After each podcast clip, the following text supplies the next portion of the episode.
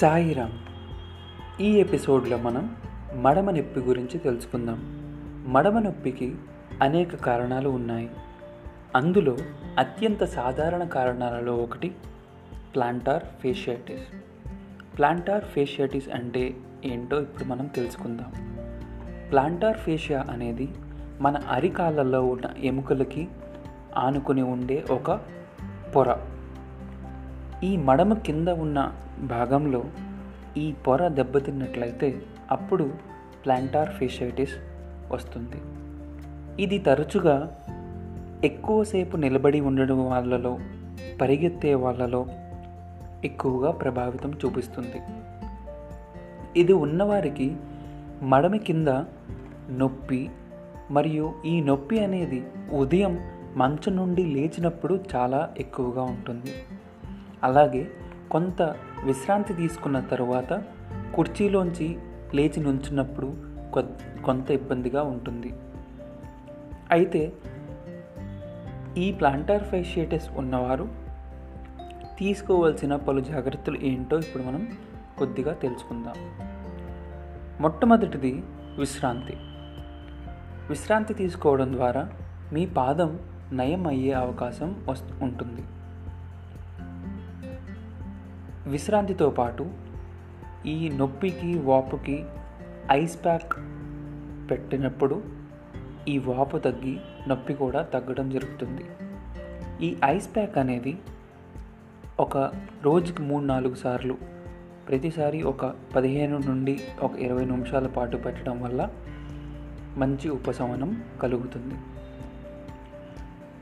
ఇవే కాకుండా కొన్ని ప్రత్యేక వ్యాయామాలు చేయటం ద్వారా కూడా మడమ నొప్పికి సహాయపడతాయి. ఇవన్నీ చేసినా కూడా నొప్పి తగ్గనచో అప్పుడు నొప్పికి ఎనాల్జెసిక్స్ అంటాం కదా నొప్పి మందులు వాడడం ద్వారా కొంతవరకు ఉపశమనం పొందవచ్చు.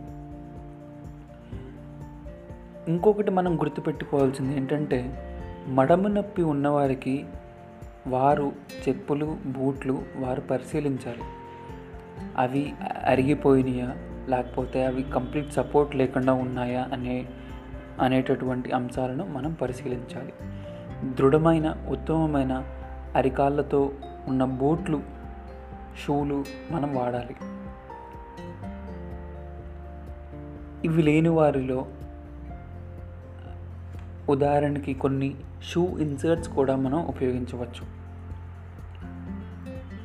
కొంతమందికి వారు నిద్రపోయేటప్పుడు పాదాన్ని నిటారుగా ఉంచడానికి కొన్ని స్ప్లింట్స్ కూడా ఉపయోగిస్తారు కొంతమంది వైద్యులు. అయితే ఈ మడం నొప్పికి ప్లాంటార్ ఫేషియటిస్ కారణమా లేక ఇతర ఏ కారణాలైనా ఉన్నాయా అని తెలుసుకున్నట్టు వరకు కొన్ని పరీక్షలు చేయించుకోవచ్చు. ఉదాహరణకి ఎక్స్రే వంటి పరీక్షలు. అయితే ఈ అరికాళ్ళ ప్లాంటార్ ఫేషియటిస్కి చికిత్స పద్ధతులు మనం ఇప్పుడు కొన్ని తెలుసుకున్నాం. ఉదాహరణకి షూ ఇన్సర్ట్స్ కావచ్చు స్ప్లిన్స్ కావచ్చు మందులు నొప్పి మందులు అందులో స్టిరాయిడ్ మందులు నాన్ స్టిరాయిడ్ మందులు కావచ్చు. అయితే ఇవన్నీ కూడా వాడినా కూడా ఎటువంటి ఉపశమనం లేని వారిలో అప్పుడప్పుడు శస్త్రచికిత్స కూడా అవసరం పడుతుంది. సాయిరామ్. Música